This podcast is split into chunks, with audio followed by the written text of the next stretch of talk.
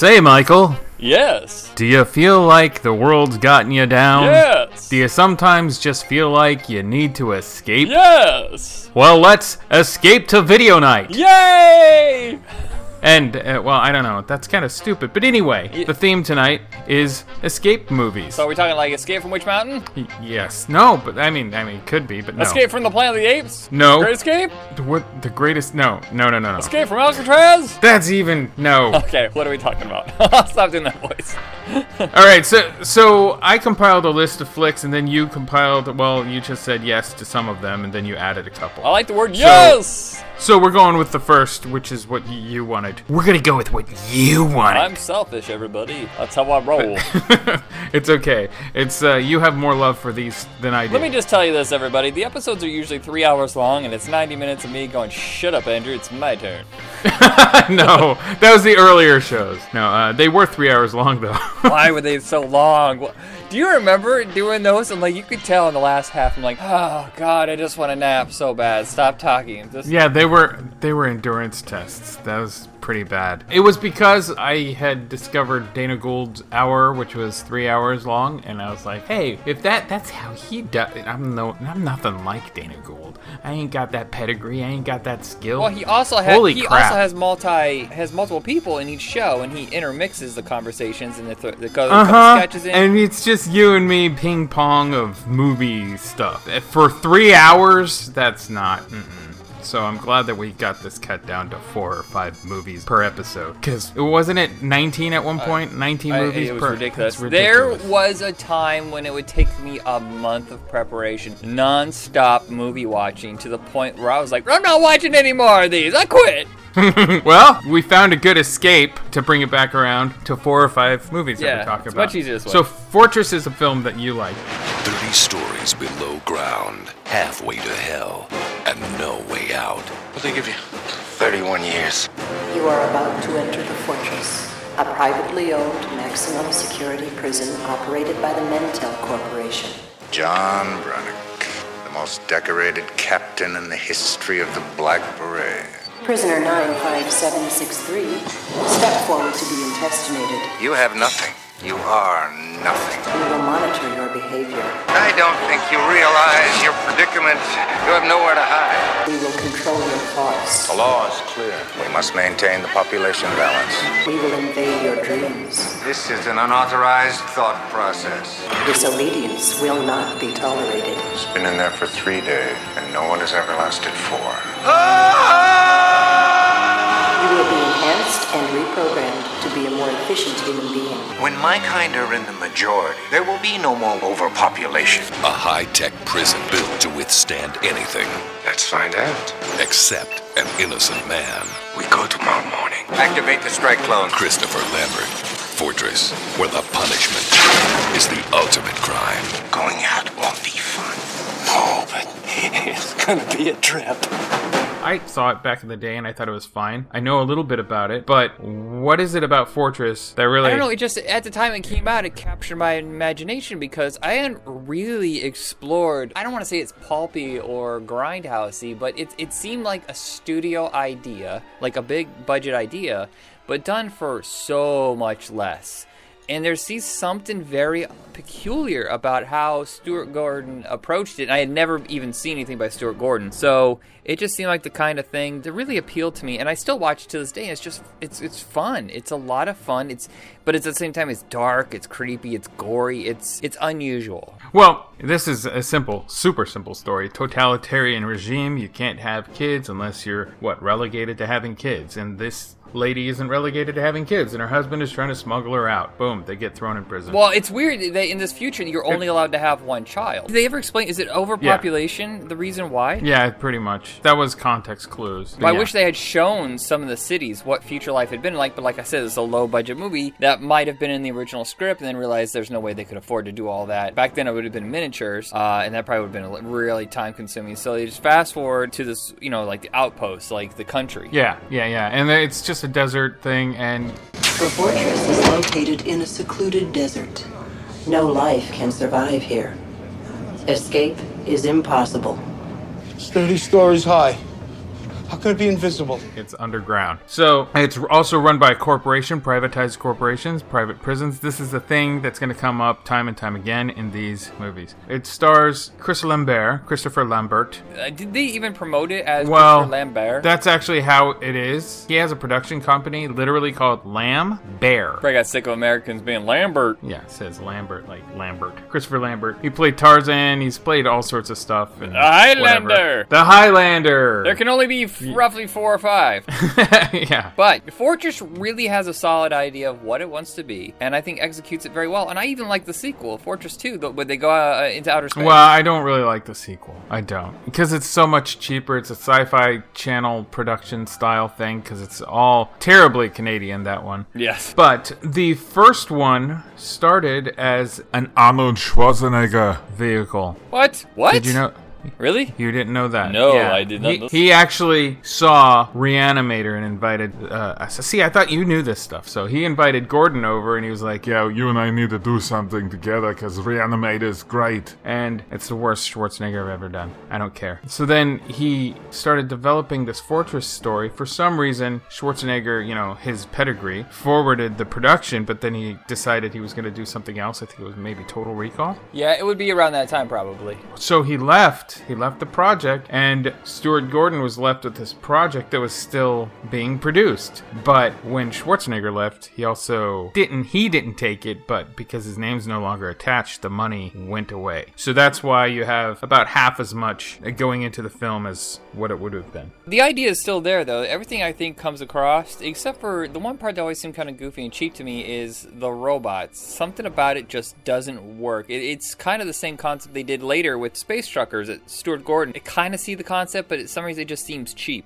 Yeah, the robot thing running the prison and then kind of wanting to be human, so he wants to raise a child because that's how it works, right? All cyborgs want babies. I personally am not raising a child, so I am not a human according to this movie. So it's this big grand escape thing. It has uh, Jeffrey Combs is in it. Tom Towles. Oh, is that how you say it? Yeah, Tom Towles, Wes from Mad Max. No, I'm thinking. Yeah, Vernon Wells is in it. Oh, it's Clifton Collins Jr., but now he's referred. Uh, that's what he's referred to now. But I remember back then, his I think his name was Clifton Gonzalez Gonzalez, which I'm sure that uh, his agent probably forced Oh, him to change. oh right, you're right, Clifton Gonzalez Gonzalez. Yeah, actually, I like the supporting cast in this a lot. I like how they play off of each other. I like how he wins guys over by beating them up or by standing up to them and stuff. I like it, but it does seem awfully set design wise and all that stuff. Just seems a bit plastic, for lack of a better word. It, it, feels like a full moon production. Yeah, but like the best full moon production is very big. Now the sequel, it's like ten years later. Kid's a ten year old. They get away, and obviously we're ruining the first one, but they get away, and then he gets captured, and his wife and kid are free. They're not free, free. They're still running away from the authorities, but he's captured and chucked up into a space station, and he has to escape from the space station, and that's that's that one. I will let you know this: the budget on Fortress 2 is actually higher than the budget for the first one. You know, No. Yeah, the first one only cost eight million dollars. This one cost twelve. But here's the weird thing: is you know the first Fortress was a massive hit overseas, not here. I think it probably broke even, but overseas I think it made thirty million dollars. So I don't. I'm surprised it took seven years for a sequel to be made. Dang. But there's always long gaps in those sequels with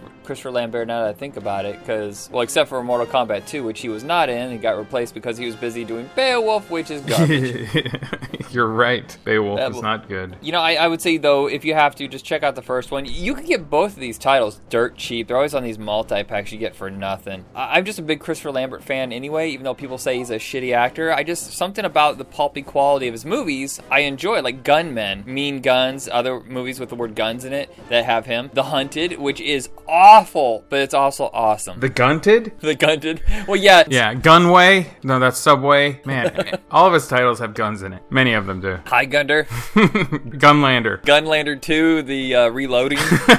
Stupid. We should stop before we're ahead. Yes. That that leads us to because we have nothing more to say about Fortress. I think. Yeah, sometimes we're too long winded on this stuff. Yeah, we just kind of yeah. comment on it and just move on, people. Uh, there's nothing to see here except those movies. My other choice uh, has a weird connection because they're both, uh, I believe, the first Fortress and No Escape are both shot in Australia. Am I wrong? Yes, filming locations Australia. You're right. I want to see prisoner 2675. I run a multinational business here, Mr. Robbins. Basically, I take human garbage from around the world and I reprocess it. You will have no future contact with the outside world. No visitors, no phone calls, no letters. For all intents and purposes, you're dead. Was there anything you wanted to add? To never turn your back on me again. Prisoner 2675 has been delivered, sir. Welcome to vacation paradise. I could use a man like you. What if I say no? That would be very disappointing. Sir, prisoner 2675 is alive. He's at the insiders camp. What is this place? Sanctuary, Mr. Robbins. We've created a new society here, a civilized one. We live under constant threat from the outsiders. He's military trained, you realize that. Somebody taught him how to kill. You have proven yourself a highly resourceful man. We'd like you to join us. All I want to do is get off this island. You want it? Come and get it! Both movies were expected to be hits for these fledgling studios. Fortress came out like a year after Dimension Pictures had formed. Uh, They only had two previous movies. I believe it was uh, Hellraiser 3 and Children of the Corn 2. And this was their first foray out of like horror. And they thought it was going to be a big hit for them. At least, you know, back in those days, 15 million would have been a big hit for Dimension. It didn't work. And Savoy Pictures, which was HBO's, I think it was HBO's movie line, you know, for theatrical releases. No Escape was their first like major production, and it also just it didn't even get close to breaking even. So oddly enough, I think it's their biggest hit. No Escape is directed by Martin Campbell. James Bond director Martin Campbell. Yeah, he's also the guy responsible for the wonky old Green Lantern movie. You know what? I've I used to shit all over that movie, and I've been thinking about it lately. I'm thinking about revisiting it because I'm wondering if that's one of those group mentality things. Ah. Like later, I'll realize, oh, well, it's not great, but it's not also. Eh, I just think it's needless. That's all. why you don't Most you don't like Green no, Lantern? No, no, no, uh, it was just how they, they went about telling the story. It wasn't necessary to do it that way. That's all. But Martin Campbell usually is spot on. What he chooses to direct is usually really solid. And most of it's underrated except for those Bond movies. Right. But you know what? Green Lantern was a misstep. I don't think it's the right project for his talents. Sure. Um, He's a very straightforward guy. I don't think he dabbles in fantasy very well. True, you can kind of look at the Bond movies as fantasy, but They're grounded. Yeah, they're like informed by things that happen in our real world that they're just turned to 11 or 15 or whatever with their outlandish spy antics, but they're grounded because stuff like that in a smaller way really happens. Yeah, he doesn't have that kind of wild energy for something like Green Lantern. I'm a big DC guy, but there are times when it's rough. But with this project, No Escape was his first. I think this is his first studio movie. He did Cast a Deadly Spell before this, right for HBO. right? That's a that's a HP Lovecraft gumshoe story. Might have done a movie with Kevin Bacon called Criminal Law. I can't remember if he's the one who directed that, but but this is like his first like big studio production. You know, getting his name out there, and I think he does a really good job. He would get better later with GoldenEye and the well, Zorro movies. I'll honestly tell you, this movie has no business being as entertaining or good as it is. Why is that? It's just a sausage party throughout. It's like a hodgepodge of different ideas. Um, it's actually forethought. I don't think in, in any of the other major Escape from or anything type movies they mentioned that it's a corporation. Is that true? Before Yeah, before this, it- I think. Yeah, I don't think they mentioned anything of that in the uh, Snake Plissken movies. Yeah, this- there is one similarity though, is about being cut off. It does share that with. Well, I guess that's the way it is with all prison movies. I guess you're cut off, but this is one is like you know on an island, so it makes you feel a little bit of like the Mad Max Escape from New York feel. Yeah, to it. so Um, so it, it this why what I mean by it doesn't have any business is that it just it looks too good for the the silly story that it is. And it's not even that silly. It's not played silly, it's not played for laughs. And in fact, this I think is my favorite Kevin Dillon role. He is pretty good. Actually, this whole cast is littered with the best character actors of that time period. You got Lance Henriksen, Ernie Hudson, Kevin J. O'Connor. Who's the bigger guy? The the medical one. You know, Ian chubby guy. McNeice. Yeah, he's great. Uh, Stuart Wilson as the villain is fantastic. Yeah, I had seen him so in Lethal Weapon charismatic. 3 before this. But yeah, he is just, I, I think he's the best performance. You know, Ray Liotta's good, but I mean, he's the hero, so sometimes. He's being the hero actually, you know what? He's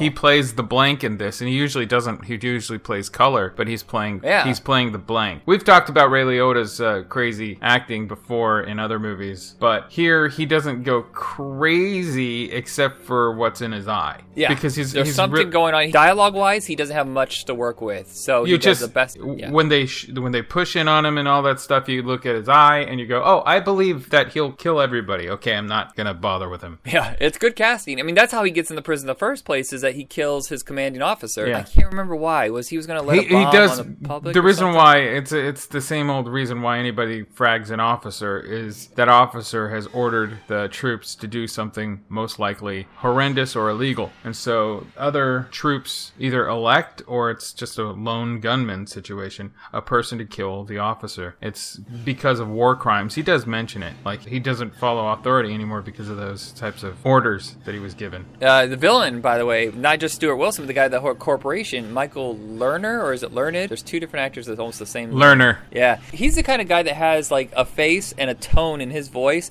He could be wishing you condolences Mhm. for like the death of a family member and mean it sincerely with all of his heart, and you'd be just looking, at him going, "Man, you're a jerk." That's just how he's he's just saddled with that approach with every role he has. Yeah. Uh, well, I do like No Escape. It's a guy who's set down on this prison island, and there are two societies in there. There's the peace loving society that is constantly trying to escape the island, and there's the outermost society that's on the outermost bank of the jungle and beach. Those are the bad guys. Those are the, the massive warring tribe of prisoners, and for some reason, they're also in cahoots with the warden. And I'm not sure what's in it for them, except for, you know, bloodthirst. You know, you could kill. Well, I think they get. I think they're the ones who get the supplies. I think they're the Oh, ones right. who get the That food. is true. I like that scene where they're mentioning, and I still remember to this day, is when he mentions how even like in a place like this, razor burn, you know, uh, could cause an infection and then eventually you die from it. Yeah. that's the reality. It, it's it's a crazy concept, but some whoever did the writing on it started to think of like,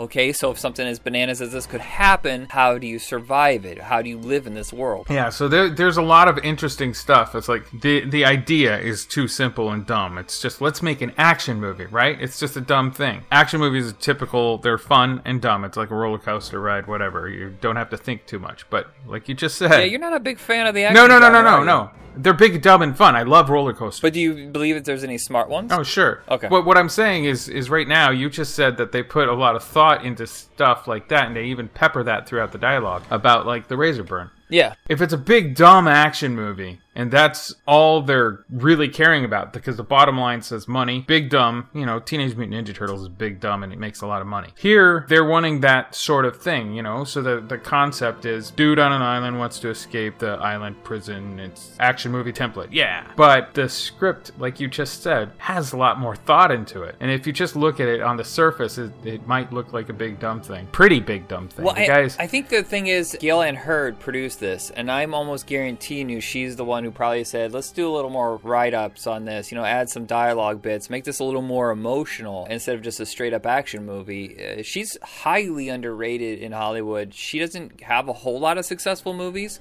but the ones that she does do, uh, even when they fail, they're interesting failures. Yeah, well, interesting failures are better than really milk toast successes. Yeah. And this, I don't know how much of a failure or a success this was. I remember it coming out and I remember having seen it a long, long time ago. And then I rewatched it and I was like, this is quite entertaining. I can understand ladies not necessarily having anybody in the movie to relate to, but except maybe the Kevin Dillon character because he's like the little brother and you have compassion for that character. Well, and Lance That's where- very endearing as like the father figure. Sure. So you have these these two. Yeah, his name is the father. By the way, that's funny. Uh, I didn't do that do- intentionally. I totally forgot about that. he, he doesn't have a name. It's just the father. So you have the little brother character who's like scrappy and he's following along, and that's so endearing. Kevin Dillon. We talked about the Blob and how much we love the Blob, but Kevin Dillon here is his most endearing, and he, he plays a totally other kind of character, and, and it's wonderful. Actually, I said wonderful. Wonderful. I almost did it again. I was broken to song. Sorry, everybody. I'm, I'm resisting the urge. So uh, I do recommend No Escape. I think it's a great flick, and it's just ne- you just wouldn't expect it from me to think that it's a pretty great flick. But I was very entertained. How did I forget this? Yeah, you're right. He killed his commanding officer, and it says here on Wikipedia, who in 2011, mind you, this movie's from 1994, ordered Yeah. him to kill scores of innocent men, women, and children in Benghazi. Whoa. Yeah. Yeah, yeah, yeah, all right. I forgot. Yes, I was gonna be like, "Whoa, dude, whoa!" And I thought you were gonna go uh, to Christopher Walken or, uh, That's John like Travolta. that's almost. I wasn't Whoa. trying to do that. It's almost topical. Almost. yeah, it's weird. Yeah. This movie was unsuccessful. It cost twenty million dollars, only made fifteen. But I remember that being like one of those perennial rentals. Like you constantly would see that on video. But man, they didn't have a single successful movie in their whole. Oh god, they made like 15 movies, and I'm looking at some of the stuff: Dr. Jekyll and Mrs. Hyde, Tales from the Hood, Destiny Turns on the Radio, Exit to Eden, Serial Mom, Lightning Jack, uh, The Stupids. Oh gosh. Boy, who was ever in charge of that studio? Okay, Last of the Dogmen. that was a huge bomb, but that's actually pretty good. I've seen that one. So they've got at least two good movies here. Yes, out of Um, 15. That's not a very good record. The next flick I mentioned, that Fortress was a Schwarzenegger vehicle initially. Well, this one is a Schwarzenegger vehicle, but it's more so a Stallone vehicle. Who, uh, you know, Stallone has done a, prison movie before and it bombed, so I'm Yeah. kind of surprised that he even did this one. Lockup, by the way, is Yeah, pretty good. uh, it's actually right when he was starting to try to do serious work instead of just action stuff. So Lockup was a more serious, slanted action thing. And audiences said nope. Yeah, they didn't want to see it until Copland. But Escape Plan, Ray Breslin designs the most escape-proof prisons known to man. But now, Welcome to your new home. he's trapped in his own creation. Someone set me up. I'm gonna find out who, and I'm gonna find out why. The people who paid for you to be here want you here forever. It's time to get out of here. I'm gonna burn this place to the ground. Escape Plan, rated R. I watched it the first time and I was really impressed with it. The second time that I watched it, I was not nearly as impressed, but I was still, still impressed with Schwarzenegger. Yeah, I, I didn't get to see this a second time before we did this. I couldn't find it. So uh, my memories of it are pretty fond. Mikael Håfström, he did uh, 1408. He hasn't really done a whole lot of movies. Uh, a lot of it seems like it's foreign or independent, but that's his only other major studio release. And it's kind of a shame because this guy has a serious eye for film. You know, eh, creating these great visuals, and, and he knows how to handle his actor. Yeah, this is a, an interesting story because it's not just a guy who's thrown in prison and he doesn't deserve it. That's the bones of it. But he's a lockup specialist. He wrote the book on how to make a really tight prison. You know, when I heard the concept of this, I was like, that is the dumbest, most like contrived, like so pushing it. Like it's like when you name a character, oh, he's a cop and his name is Cuffs. Shut up. Shut up. Well, well, he he wrote the book on making tight prisons, and there's a double cross that happens, and so he ends up in this prison in the middle of nowhere, literally, and he has to get out of it. And this prison is a privately owned prison, so this is a theme that keeps coming back. And uh, he meets this guy, Schwarzenegger's character, but the twist with his character is that he's much more important than he is when he is in prison. And the reason why I think this is Schwarzenegger's best role is that he gets to speak in his Austrian tongue. Ihr Schweine, ich höre euch! Ich bring euch alle um! Ich reiß euch eure Augen aus! Und schneide eure Eier ab und stopf sie euch in den Arsch! Du bist der Böse! Du bist der Teufel! Habt ihr nicht von jenen tollen Menschen gehört, der am hellen Vormittag eine Laterne anzündete und auf den Markt lief und unaufhörlich schrie, ich suche Gott! Ich suche Gott! Yeah, well, it's, And it's, it's it's, the same thing that worked for Van Damme. It's so natural. Yeah, it's, it's it's just something about it doesn't seem like he's okay. I gotta say these words right. He's not thinking about how the character's supposed to react. He's balancing out like, hey, I didn't say that word. I gotta say it again. It, it's you can relax when you are speaking your native tongue.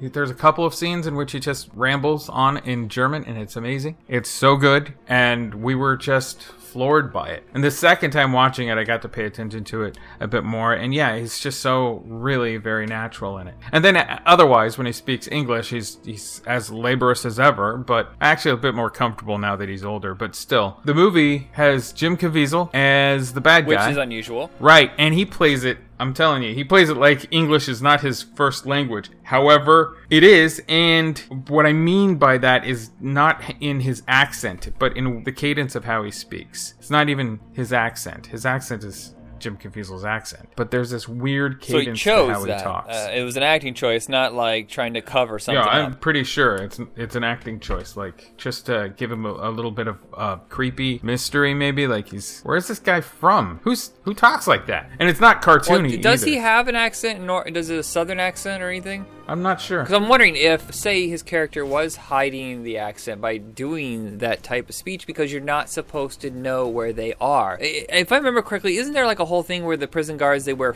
they wear masks, you can't see their face? Yeah, they're they're like the generic stormtroopers, uh, except for one of them. Vinnie Jones is the only guy that has a face. Which makes no sense. It should be all of them. It's uh oh we well we paid him more. We got to show his face. But no, there's something I remember seeing in the trailer thinking this could be kind of creepy. And this is back when it was called The Tomb. Yes. And I thought it was gonna be kind of a horror action movie. I didn't know what it was gonna be, and they changed it to Escape Plan, which perfectly valid name, but it takes something out of it when I thought that it was supposed to be kind of dark and disturbing. Right, right, right. It didn't have the menace that you're talking about. But why I think this is pretty good is just just to watch Schwarzenegger. Really, I don't think I think Stallone's good in it, whatever, and I think the story is workable. This is like a Saturday afternoon to me. Yeah, this thing was huge overseas, just like Fortress. It didn't do very well here. I think it made like twenty million dollars, and then overseas is like one hundred and fifty. Which asks the question: Do we just not like our older actors? Do we just throw them away? Or are we just tired of seeing them? It's not that we, you and I, don't like them. It's that you and I have bills to pay. And so we don't need to give our money to a movie theater that overcharges ticket prices just to pay their movie studio, that will overpay them for their salary,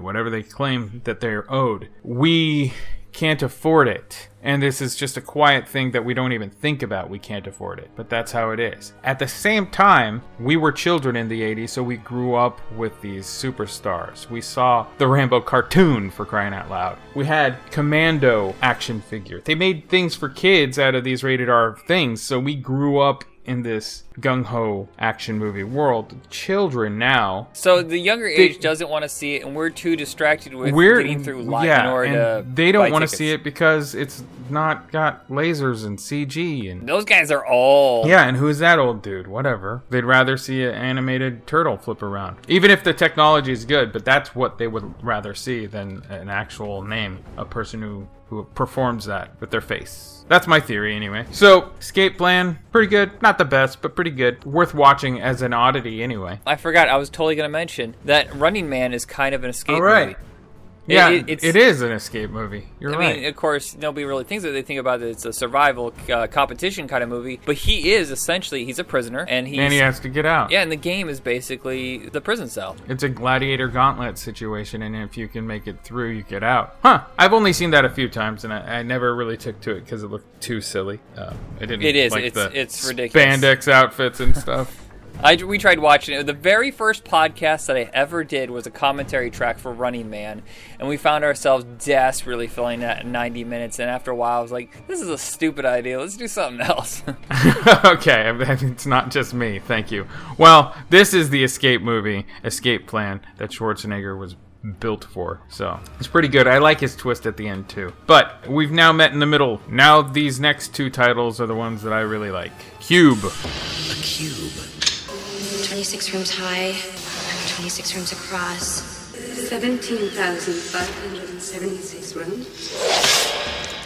Does anybody remember how they got here? Why would they throw innocent people in here? Are we being punished? There's a way in here, so there's gotta be a way out. Do you think they'd go to all the trouble to build this thing if we could just walk out?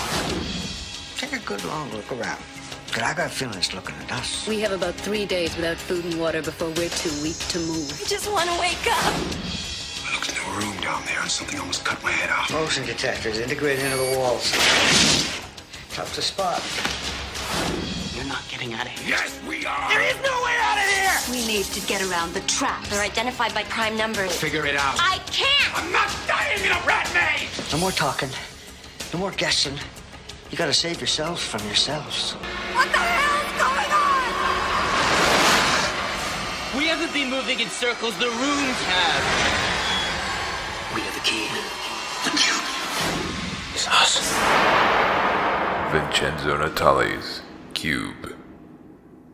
I even like the sequel. It's- It's a solid concept. The second one's probably the weakest of the trilogy. I Uh, hate. I can't watch the second one. Yeah, I'm okay with it. It's repetitious. I've seen it once and I tried to watch it again, and I just can't because the acting is abysmal and there's too much BS CG. It's not even believable. But the the third one, Cube Zero, is uh, pretty good. Yeah, I agree, except for a certain bad guy who's way too cartoony, and I'll, we'll get to that. but the very first cube came out of nowhere. Nowhere, Canada.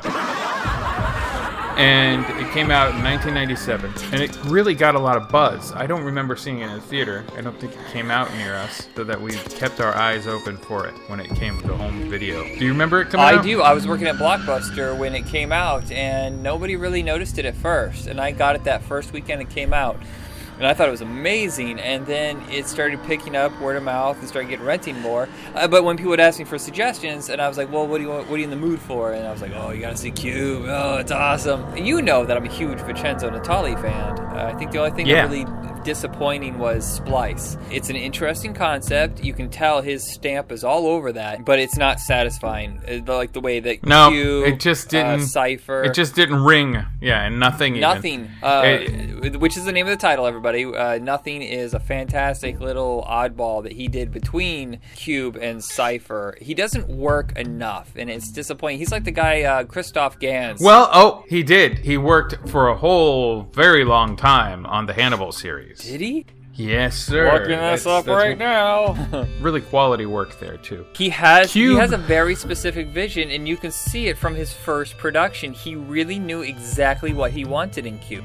Yeah, Cube it stars David Hewlett, Andrew Miller, a bunch of other people. They're all Canadians too, but they're people stuck in a cube, and in this cube are a bunch of little cube rooms that shift, like a Rubik's cube, kind of. But every room shifts, and they have to figure it out mathematically and whatever other way that they can figure it out. But also within each room in the cube are possible booby traps. Why? Cause It's Because it's a game by someone. some mysterious somebody put these people and it, that actually is revealed a little bit more but not totally in the third movie. But in the first one you have no clue. None at all. Well, I love the mystery. What's going on? First? You first see a guy get killed by lasers, and he's sliced and diced, whatever, and then no it's not lasers. It's not was it? lasers the first one it's a grid of wires. Oh right, and he's cubed. That's totally i think an intentional pun like a gore pun the dude is cubed yeah. But it's like each room could be instant death. You have no idea, or it could be you know your next savior room. They're running out of food. They're running out of water. They're running out of time because this thing has an escape, but. You, you, could, you have to get at a very precise time. The stress of all this. if they don't get there at that one cube spot that they need to be, because it'll shift and they'll they'll be lost inside the cube for another 20 days or something. the uh, the the simple fact that he starts introducing high ideas like using math and the one guy's autistic correct am i wrong Uh, no, you are wrong, but you think he's autistic. I think he's autistic, but the third film explains it. oh that's right holy crap i forgot that character was previous uh, he was something totally different He was a total brain. it Yeah. Cube Zero is a prequel. Who also that guy is an excellent actor. He was in Nothing with David Hewlett, uh, who's also in the first. Well, no, Cube 3 does I don't think it's a prequel. I think it's a separate cube. Cube Really? It, yeah, I'm pretty sure. Yes, it's a separate cube. Cube 0 is the name of the third cube. I don't care. We're just going to ignore the second one. Cube 3 and Cube 1 interlock very well. They're I believe two different prisons whatever that these people have to escape, but the third one, Cube 0, focuses primarily on the two technicians that run or monitor the systems, the people inside the cubes as they're trying to escape. And it, there's a question that they ask when one does finally escape. They ask him if he believes in God, and he says no, so they press the button and whatever happens happens. And the question was has anybody ever said yes? And the guy's like no. Huh. Because nobody knows what happens when you press the button yes, because there's two buttons, yes or no. So no one has the answer. Why did I forget all this? I haven't seen it in a while, but I thought I would remember that. The technician who's really smart, he's like he can look at a chessboard and figure it out nothing. So he's really iffy on like why are we doing this? Who are we doing this for? And so on. The technicians have bosses and the bosses come in, and that's the part what I don't like. The boss has a cyborg eye or something, and he's very cartoony. He does this kind of a performance. You know, it's not legit. It's not like a real creepy guy. I mean, Christopher Walken could come in and go, Press the button. Come on, do it. Press it. I'm telling you, you've got to do the thing. And I would believe it more. I didn't know you could do it, Christopher Walken. I can't do it very well. It's like every once in a blue moon, my brain locks up on how to do a Christopher Walken, and I can get it right. But most time, I'm just like embarrassing myself. I, half the time, I end up in a John Travolta uh, accent. Don't touch the hair. mean, seriously, I don't know. I didn't go over to the Burger King. Don't touch the hair. I swear. I didn't know you could do that either. oh, you're revealing a whole new side of me. I very rarely pull out the Walken. Sometimes my throat ain't right for it, but right now it is. Anyway, my point is yes, Cube, of all the ones that we mentioned so far, Cube is probably the only one that has been respected by critics and audiences and has done oh fairly well. I mean, the thing costs like $600,000, so it's almost right, impossible right. for it It's not so to cheap. turn a profit. it's so cheap. The performances in it are great though, and here here's what's great about the story. The story at first, I mean, there's the overlying mystery, who and how and why and what, but we're never told. We can't ever be told that. Not with how this is. It's a power dynamic between the characters in the story. That's the interesting thing. You have a cop, or they deduct that he's a cop, so he takes on the role of authority, and then that goes to his head, and he goes psycho. It flips that. It has Yeah, um, that actor, I don't actually care for Maurice Dean, uh, Dean Wint. I Not think is his typically, right? Uh, most of the stuff I see him in. It, no, not. Have you ever seen the the RoboCop miniseries they made in Canada where they? Yeah, I don't- He is really awful in that.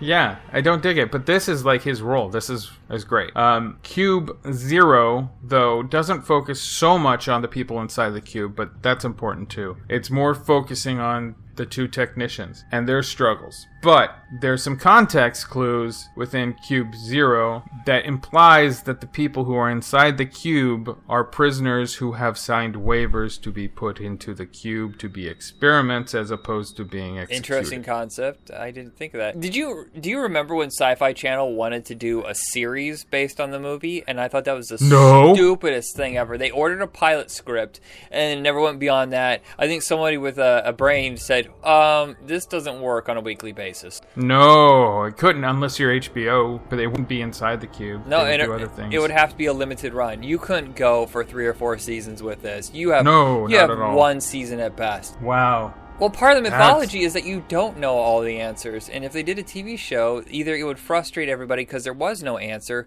or it would ruin that mythology by telling you everything. Yeah, and even the third film doesn't tell you everything. It tells you there is a boss above the technicians, and there is a boss above that boss, but nobody knows beyond that. So it's rather interesting. The first and third are worth watching. The second is an act of futility. Yeah, it's. I have no memory of the second one whatsoever. I think that's one. What's that? Uh, Hypercube is what they subtitled. Yeah, it's. I don't remember anything whatsoever. Yeah, check out the first and third, and um, actually check out all, all of Vincenzo Natali's movies because they're very interesting ideas being uh, presented that no one else really can handle. I think it's he, he's it's a high-minded kind of thing. Uh, Uh, but it- it's kind of sad that he's stuck doing television. He's way better than that. It's not even like he was stuck doing Hannibal. When you watch those episodes, it's art. Really, I've ne- yeah, I've never seen the show.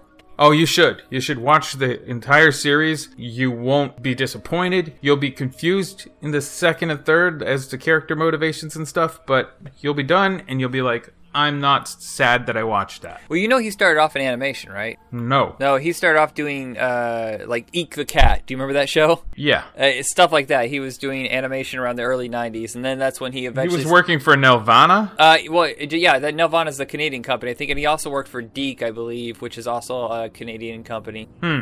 I didn't know that. If you're a fan of Savage Steve Holland, that Eek the Cat is awesome, and, and he was like the storyboard artist for most of the episode. Huh. That's interesting. What's our next movie? The last movie is Lockout. Here's an apple and a gun. Don't talk to strangers. Shoot them. He has a past. Go. He has an attitude. Come on. People love me. He has a mission. There's been a massive takeover on Space Prison MS-1. We can send in one man. Snow. I'm thrilled that you would think of me. We're gonna crash this prison to the ground. Really? Lockout. Rated PG-13. Or Snake Plissken in Space. I don't think it's that close, honestly. I can't believe they sued and won. I, I don't feel it's so extremely close. But if you were to say, say Escape from LA was a huge, massive hit, and they demanded a third one, which John Carpenter was planning to do, Escape from Earth, you know, and then that was successful. Part four would be, oh, Escape from Space. Yeah. And then it might be what Lockout has become. Boil it down. Lockout. Super badass ex CIA agent is framed for something, and then he's called in to uh, get his conviction overturned by rescuing from a space prison the president's daughter, who is there to see if the cryostasis is actually causing psychosis once they're unfrozen. And things go batty up there. Prisoners escape. Some are crazy. Joe Gilgun's in it, and he's amazing. Who's that? He's the guy on Preacher right now. Is he the one with the crazy eye, the Yes. demented brother? He's my favorite Yes. character in that whole movie. He's so awesome. His brother is dull. I'm like, yeah, just go away. I want to watch the crazy guy. Is anybody hiding? Because I'll find you. All right, so you have two crazy guys. You have one ultra cool crazy guy, and that is Guy Pearce. He's ultra cool. He's slick. In fact, I like him more than I like Snake Plissken. I don't like Snake Plissken because what a boring character who every once in a while knows the right time to say this one quip or something. But he's boring. He's dull. That's how he was written. That's how he's played. It's cool, calm, whatever. I'm not the biggest fan of Escape from New York. What? I'm not the biggest fan. I used to watch it as a kid and I liked it. I watch it. I watch it now. I watch it now as an adult, and I know a little bit better then. Okay, it's also not a very actiony. It's a very, very kind of a quiet film. So I'm d- quitting. I'm quitting the show. this is the last straw. I love that movie so much. It's my favorite John Carpenter movie next to The Thing. I mean, of course, who doesn't pick The Thing? Who doesn't Right. pick The Thing? Is the, But- obviously it's clearly the best movie John Carpenter's ever done. And then after that, you know, hey, some people pick Halloween, some people pick Starman, some people. I pick do. Big Trouble in I pick China. Starman. I picked. I mine is Escape from New York. I know a couple people who are like, yeah, what about Memoirs of the Invisible Man or Vampires? And I'm like, I am unfriending you. Nobody. No, no. You're right about those last two.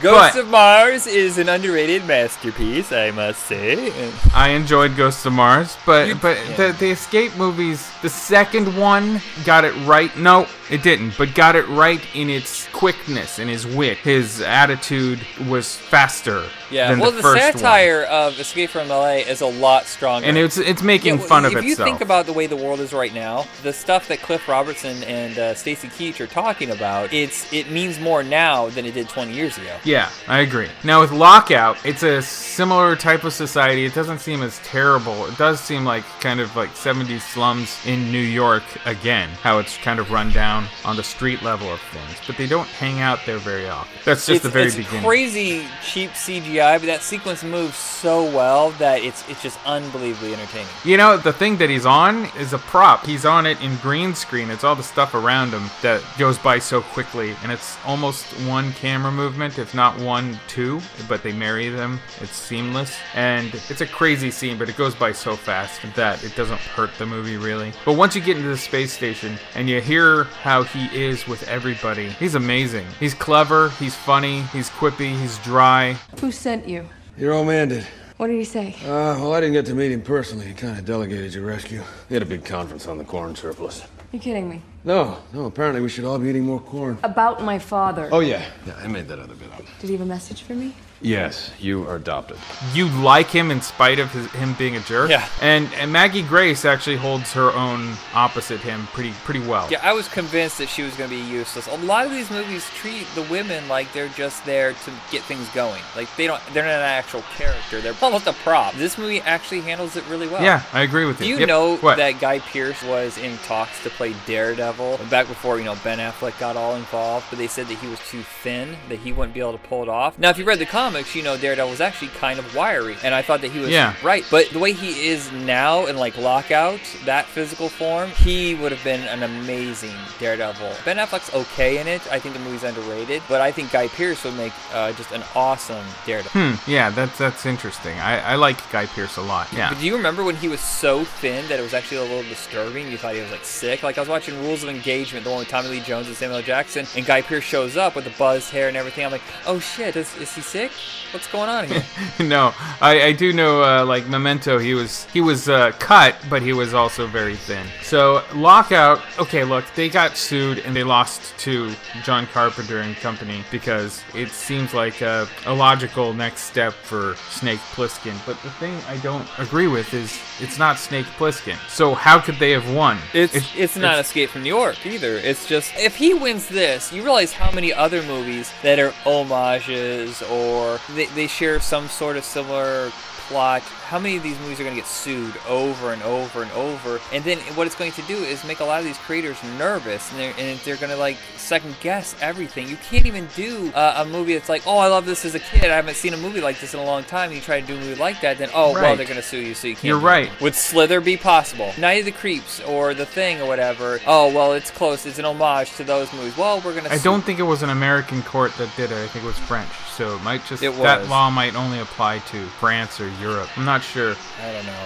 But it's it's a step in the wrong direction, I think, for creators. It's not like it's a blatant ripoff. Have you ever seen a movie called I think it's called Great White with Vic Morrow? Have you ever seen this movie? Yeah, that, I know of it. I haven't seen. I'm not gonna watch some Italian knockoff of Jaws. I love Italian knockoff movies, but um, that movie is almost to the T.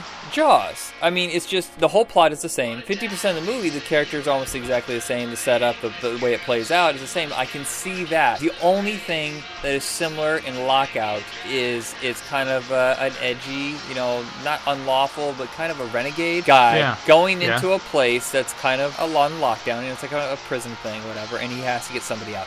That's it. Right. That is two sentences, basically. That's it. So how is that? That's not a ripoff. It's a remix, if anything, but it's not a ripoff. You know, that's like saying Lethal Weapon and Running Scared. Oh, well, we had two guys in this who are fighting crime. They're cops. They're buddy. One's black, one's white. And then all of a sudden they sue Lethal Weapon for stealing the concept. No, I think I don't. Nah, nah, What? nah. Nah. That's just lame. I don't like this Sue Happy people. Yeah, ridiculous. I love John Carpenter, but I don't know what he's what he was thinking. He's not making movies right now. That's what he's Uh, thinking. So we got those uh, five movies this time, or six really if you count Fortress 2. And I really like most of them. I would say. I like all you of like them. you I- like I- I all have of to see- them. I have to see I have to see Escape Plan again just to make sure I like it. But I'm I'm on board with all of these. Yeah, definitely though. Check these all out. Make your own decision. We're just trying to cultivate a list of suggestions. Yeah. I guess is Yep, the, yep, yep. the point of the show.